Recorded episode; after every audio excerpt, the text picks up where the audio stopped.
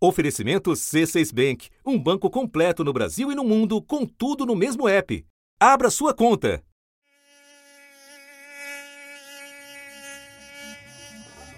Deu positivo. Você tem sentido? É, tontura, muita dor de cabeça, é, enjoo, dor no corpo, coceira. Meus vizinhos estão também com dengue. Minha família já teve dengue, eu já tive dengue, meu marido já teve dengue. Senti muita dores no fundo do olho, dores muscular que não tem onde não dói quando você tá com sintomas. Não tive febre, por isso achei que não fosse, né, a dengue. Aí eu fui pro hospital, fiz o teste e constou positivo. A dona Nancy chegou a procurar um ortopedista. Porque me doeu muito a coluna e eu achava que fosse problema de coluna. A dor que eu tinha nas costas era muito forte. Então eu fui e ele falou que era dores muscular só mas eu não sabia que era da dengue. Eu estava com muitas dores, já tinha tido um período de febre e comecei a perceber que eu queria falar determinadas palavras. Não sabia, não conseguia mais, queria lembrar até o meu número de telefone. Ele tinha sumido.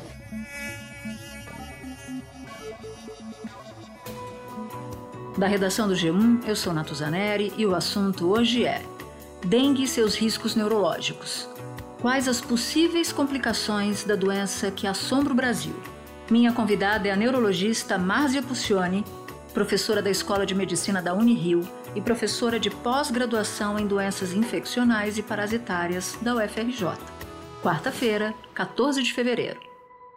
Márcia, você é uma das pioneiras nos estudos sobre a relação entre dengue e o desenvolvimento de doenças neurológicas aqui no Brasil.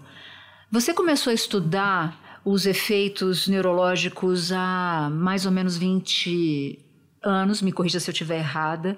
Então eu vou te pedir para começar nos contando o que, que se sabia duas décadas atrás e por que você resolveu olhar para esse lado da doença em particular.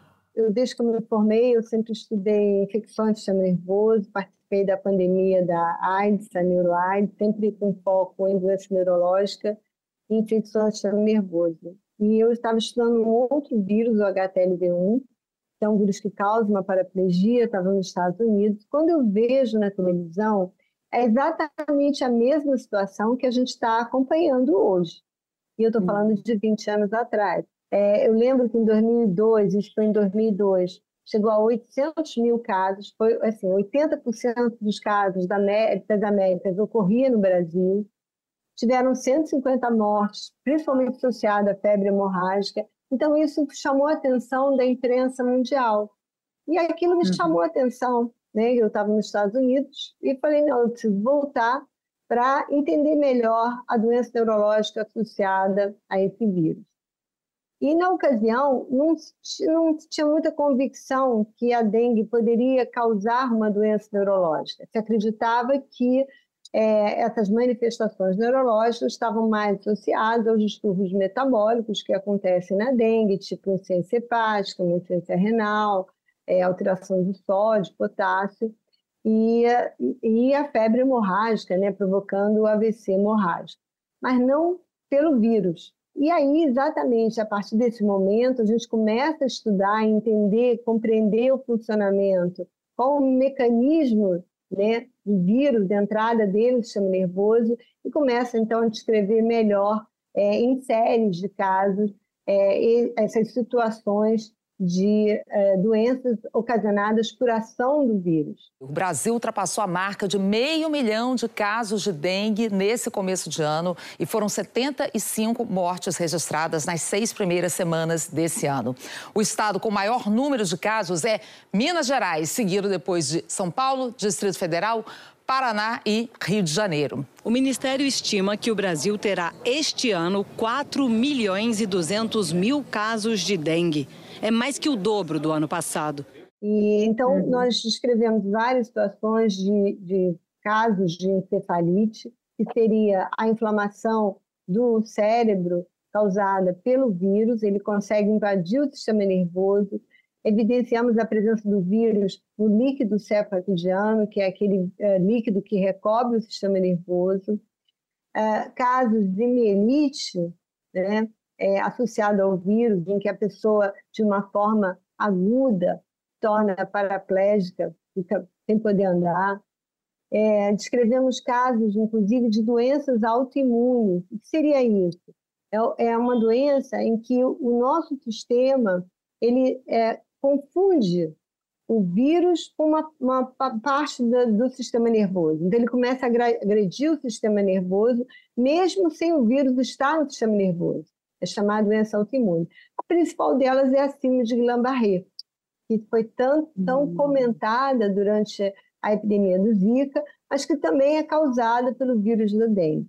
Geralmente, esse ataque é provocado por processos infecciosos anteriores, como zika, dengue, chikungunya, citomegalovírus, sarampo, vírus da influenza A, hepatite A, B, C, HIV, entre outros. Então, a gente tem doenças que acometem não só o cérebro, mas também a medula ao mesmo tempo, encefalomielite, é, outros casos de mielite, que pegam o nervo óptico e a medula, a neuromielite, estão todas desencadeadas por um processo autoimune é, ocasionado pelo vírus que muitas vezes nem está mais presente, seria naquela fase pós-infecciosa, a pessoa teve dengue e 15 dias depois envolve um quadro de Guillain-Barré. Ou, muitas vezes, o vírus está presente no sangue, mas não no sistema nervoso, e desencadeia também essa doença autoimune. Quando você fala de síndrome de Guillain-Barré, acho que vale a pena dizer como é que essa síndrome se manifesta, o que, que acontece com o sistema imunológico. Então, primeiro, é, do ponto de vista clínico, é o paciente que começa com uma fraqueza nos membros inferiores e vai, muitas vezes, ela progride até um quadro de fraqueza nos membros superiores e até a insuficiência respiratória, em que a pessoa não consegue respirar e tem que ir para o CTI. A síndrome pode também reduzir ou até mesmo eliminar os reflexos. Existem também outros sinais da doença, como sonolência, confusão mental, visão dupla, fraqueza facial, tremores. O SUS oferece tratamento para a síndrome de Guillain-Barré, incluindo procedimentos, diagnósticos clínicos, de reabilitação e medicamentos. O organismo começa a agredir a própria raiz nervosa. É como se ele fosse é, aquela proteína fosse a proteína do vírus. E nosso sistema imune está agredindo a nossa própria proteína. Né? Isso ocorre na síndrome de Guillain-Barré. Então, ela muitas vezes é uma doença complexa que ela pode ser precedida por infecção viral. E por muitas infecções precedem é, essa situação. A dengue é uma delas. Na verdade, a gente só tem que 20% dos casos de dengue ocorre uma manifestação clínica, ou seja, a febre, o rache, as dores articulares. E muitas vezes nós temos a infecção e somos assintomáticos. Nem Sim. sabemos que estamos com a infecção. Só que a doença uhum. neurológica ela pode ocorrer independente da presença do sintoma clínico. Sim. Isso quer dizer, o vírus ele pode invadir direto o sistema nervoso. Então, esse foi também um aspecto que nós escrevemos, que são indivíduos que têm poucos sintomas de dengue ou nenhum e já desenvolve doença neurológica. Eu queria te perguntar qual é a porcentagem dos casos de dengue que acabam evoluindo para doenças neurológicas e quem são as pessoas mais suscetíveis a isso? Existe um grupo de risco, por exemplo?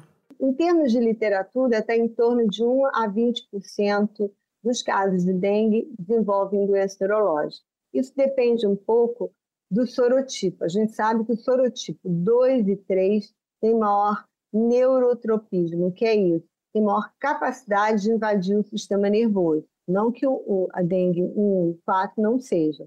Como os sorotipos 1 e 2 da dengue circulam no país, muitas pessoas já têm imunidade a eles. O que não acontece com o sorotipo 3 da dengue, que circulou no Brasil de 2004 a 2008.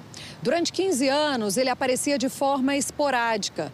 Até que no fim do ano passado ele voltou a circular e neste ano surgiu mais espalhado pelo país, o que indica o começo de uma disseminação. Então, esse é o primeiro fator é qual o sorotipo prevalente naquela epidemia. É, nós sabemos que existem quatro sorotipos que causam doença no, no, ser humano. E esse sorotipo vai de 1, 2, 3 e 4.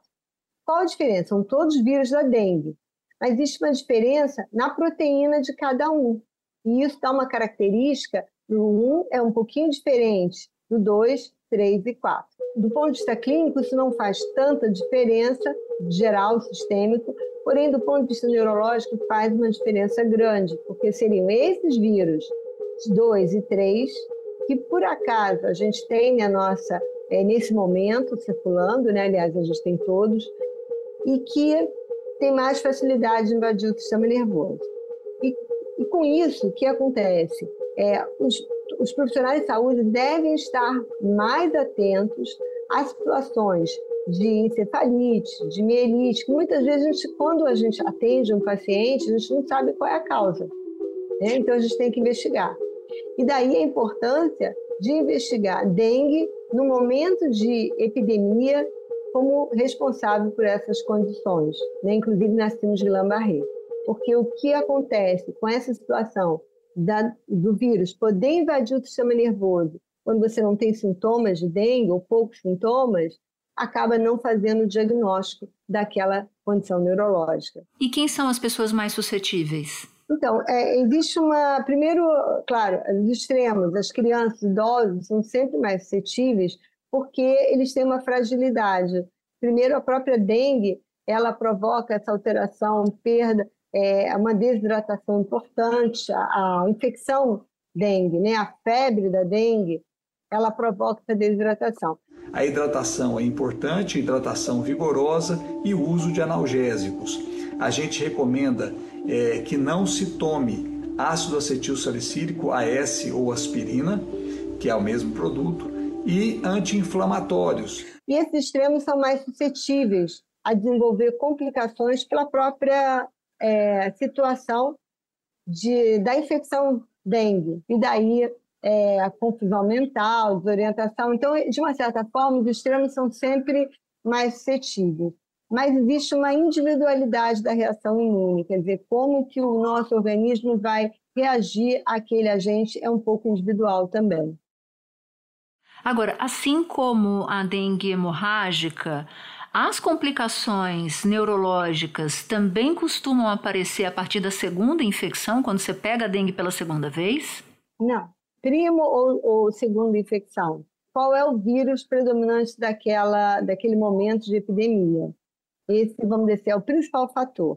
Nós conversamos com a professora e pesquisadora da UFLA, Josiane Barsante, e ela falou justamente sobre essa preocupação com a circulação da dengue tipo 2. Quando a gente se infecta por esse vírus dengue, a gente fica imune àquele sorotipo que a gente teve contato. Ou seja, eu tive dengue, sorotipo do tipo 1 que me infectou. Se eu entrar em contato com um mosquito infectado com esse vírus novamente, eu não vou desenvolver a doença dengue novamente. Mas se esse mosquito que me picar, ele tiver o sorotipo 2, o tipo 2 desse vírus dengue, aí sim eu me infecto novamente. Tem um quadro de dengue que tende a ser mais grave do que o primeiro. Isso pode acontecer até quatro vezes, que são os quatro sorotipos que circulam aqui no Brasil. Então não significa que o tipo 1, o 2, ou 3 ou 4 sejam mais graves um do que o outro. O que significa é que cada vez que a gente entra em contato com um vírus diferente daquele que nos causou a primeira infecção, a gente vai ter uma tendência a desenvolver uma doença mais grave. E se ele vai invadir o sistema nervoso também depende é, desse momento, tá? se é, é uma infecção primária ou secundária. E também, então, não tem relação com o tipo de dengue que a pessoa pega, certo? O quadro neurológico, seja causado pelo vírus, seja uma doença autoimune, seja associado à própria situação de dengue, é, febre da dengue, no caso, um distúrbio metabólico, e acaba complicando com uma insuficiência hepática, uma insuficiência renal, seja qual forma, qual a causa, é sempre considerada dengue complicada. Porque todas essas situações, se não diagnosticadas precocemente e tratadas de acordo com a manifestação neurológica, elas podem deixar sequelas e até matar o indivíduo. Espera um pouquinho que eu já volto para continuar minha conversa com a Márcia. Com o C6 Bank, você está no topo da experiência que um banco pode te oferecer. Você tem tudo para sua vida financeira no mesmo app, no Brasil e no mundo todo. A primeira conta global do país e atendimento personalizado além de uma plataforma de investimentos em real e dólar com produtos exclusivos oferecidos pelo C6 em parceria com o JP Morgan Asset Management. Quer aproveitar hoje o que os outros bancos só vão oferecer amanhã? Conheça o C6 Bank. Tá esperando o quê? C6 Bank. Como tem, segundo você mesma citou, os casos da dengue neurológicas que têm sequelas permanentes, dá para fazer algum tipo de, de prevenção? Há como evitar sequelas? Há tratamento? Como é que funciona isso? Ou se você tem você pega a dengue, você desenvolve um problema neurológico aquilo não volta? Primeiro, para dengue neurológica não tem um tratamento específico. Tá? Não tem um antiviral que atue no sistema nervoso, não tem tratamento específico.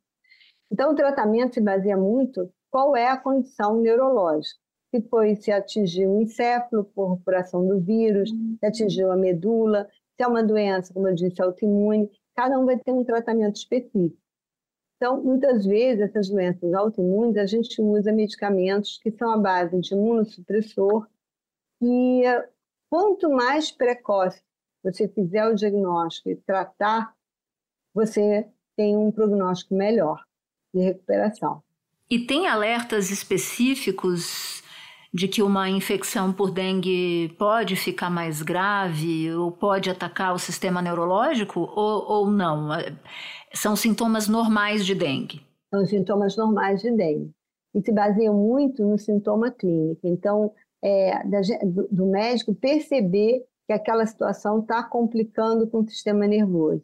E às vezes é difícil isso, porque é, a dengue, por si só, a dengue clássica, você tem dor de cabeça, você pode ficar um pouco prostrado, você pode ter uma sonolência, uma irritabilidade, mas ao mesmo tempo isso também pode ser uma manifestação de uma complicação neurológica.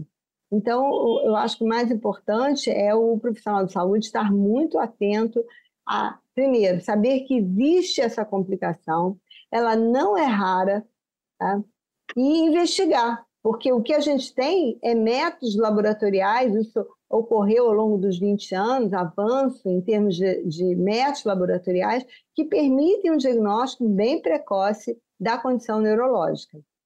Então, tanto através de exames sorológicos, tem como detectar dengue, ou como você também, através do exame do líquido cefalorraquidiano, que é aquele líquido que reveste o sistema nervoso e tudo que acontece no sistema nervoso reflete é, no, nesse líquido. Então, é a, a gente escolhe o líquido através de uma punção lombar e dali você muitas vezes detecta a presença do vírus no sistema nervoso ou mesmo de anticorpos, que são fundamentais no sentido de fazer um diagnóstico mais precoce possível.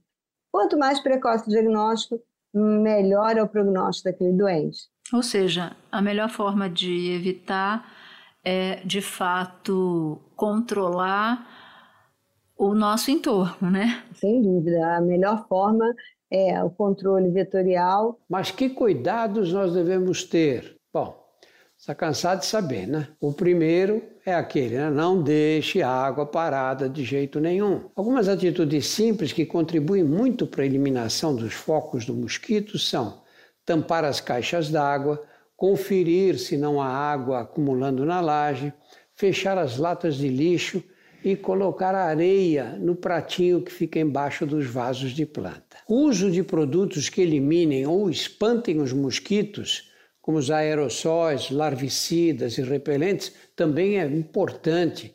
Importante para evitar novos surtos de dengue. É a vacina, essa vacina é interessante porque ela previne, é, ela é bastante eficaz, 90% de eficácia para formas graves, é uma vacina segura e é muito bom que o governo federal, o Programa Nacional de Imunizações, tenha realmente recebido essas doses e vai distribuir de acordo com as orientações da Organização Mundial de Saúde. A vacina foi aprovada pela Anvisa para poder ser aplicada na faixa entre 4 e 60 anos.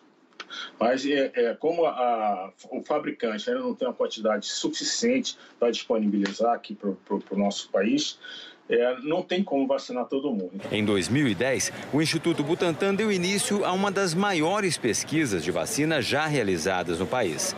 A fase 3, que envolve testes em seres humanos, tem 16.235 voluntários de 13 estados. Desde o início dessa fase, em 2016, nenhum dos voluntários desenvolveu caso grave de dengue. A Butantan DV será uma vacina tetravalente, capaz de proteger contra os quatro tipos conhecidos de vírus da dengue. O objetivo do Instituto é que assim que os estudos terminarem, ela seja submetida à aprovação da Anvisa, a Agência Nacional de Vigilância Sanitária, e depois disponibilizada para o SUS para ficar acessível a toda a população. Será a terceira vacina contra a dengue aprovada no país. Então, isso sim, que vai ser o caminho é, mais rápido para a gente evitar quadros neurológicos e outras complicações graves da dengue. Agora, você pode nos dar alguns exemplos de casos em que você desconfiou que um paciente com doença neurológica, na verdade, estava com dengue? Como é que é esse diagnóstico? O que, que chama a sua atenção? E como é que esse tipo de diagnóstico ajuda a salvar vidas, por exemplo? Eu já tive alguns casos, inclusive difíceis de diagnóstico, porque, por exemplo, se você pensar que um paciente que tem o vírus no sangue positivo e começa a ter vômitos incoercíveis, isso é um sinal de alerta. Tá? E eu já tive pacientes que é, é, não apresentava melhora com o, o antiemético venoso, resistente, continuava com vômitos incoercíveis e, na verdade, isso já era uma manifestação do sistema nervoso. Essa paciente ela, ela tinha uma doença autoimune desencadeada pelo vírus da dengue. E me chamou a atenção porque ele não respondia em nenhuma hipótese aos antieméticos venosos, o que a gente costuma é, ter uma resposta no caso da dengue. E com um medicamento venoso, o corticóide, em 24 horas a paciente estava sintomática. Então, uhum. daí a importância do diagnóstico precoce. A gente tem que ter essa percepção. E, ao primeiro lugar, é saber que existe essa complicação, são vários tipos de complicações. É, por vezes, uma alteração do nível de consciência, o paciente fica sonolento. Pode ser simplesmente um distúrbio metabólico pela doença, mas já pode ser uma complicação neurológica. Márcia, muito obrigada pelas informações. Um bom trabalho para você. Eu agradeço. Tchau. Este foi o assunto podcast diário disponível no G1, no Globoplay, no YouTube ou na sua plataforma de áudio preferida.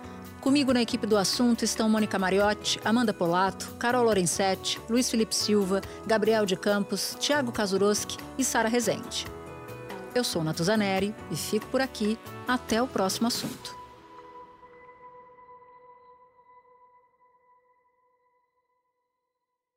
Você no topo da experiência financeira que um banco pode oferecer. Escolha um banco completo no Brasil e em qualquer lugar do mundo. Abra sua conta no C6 Bank.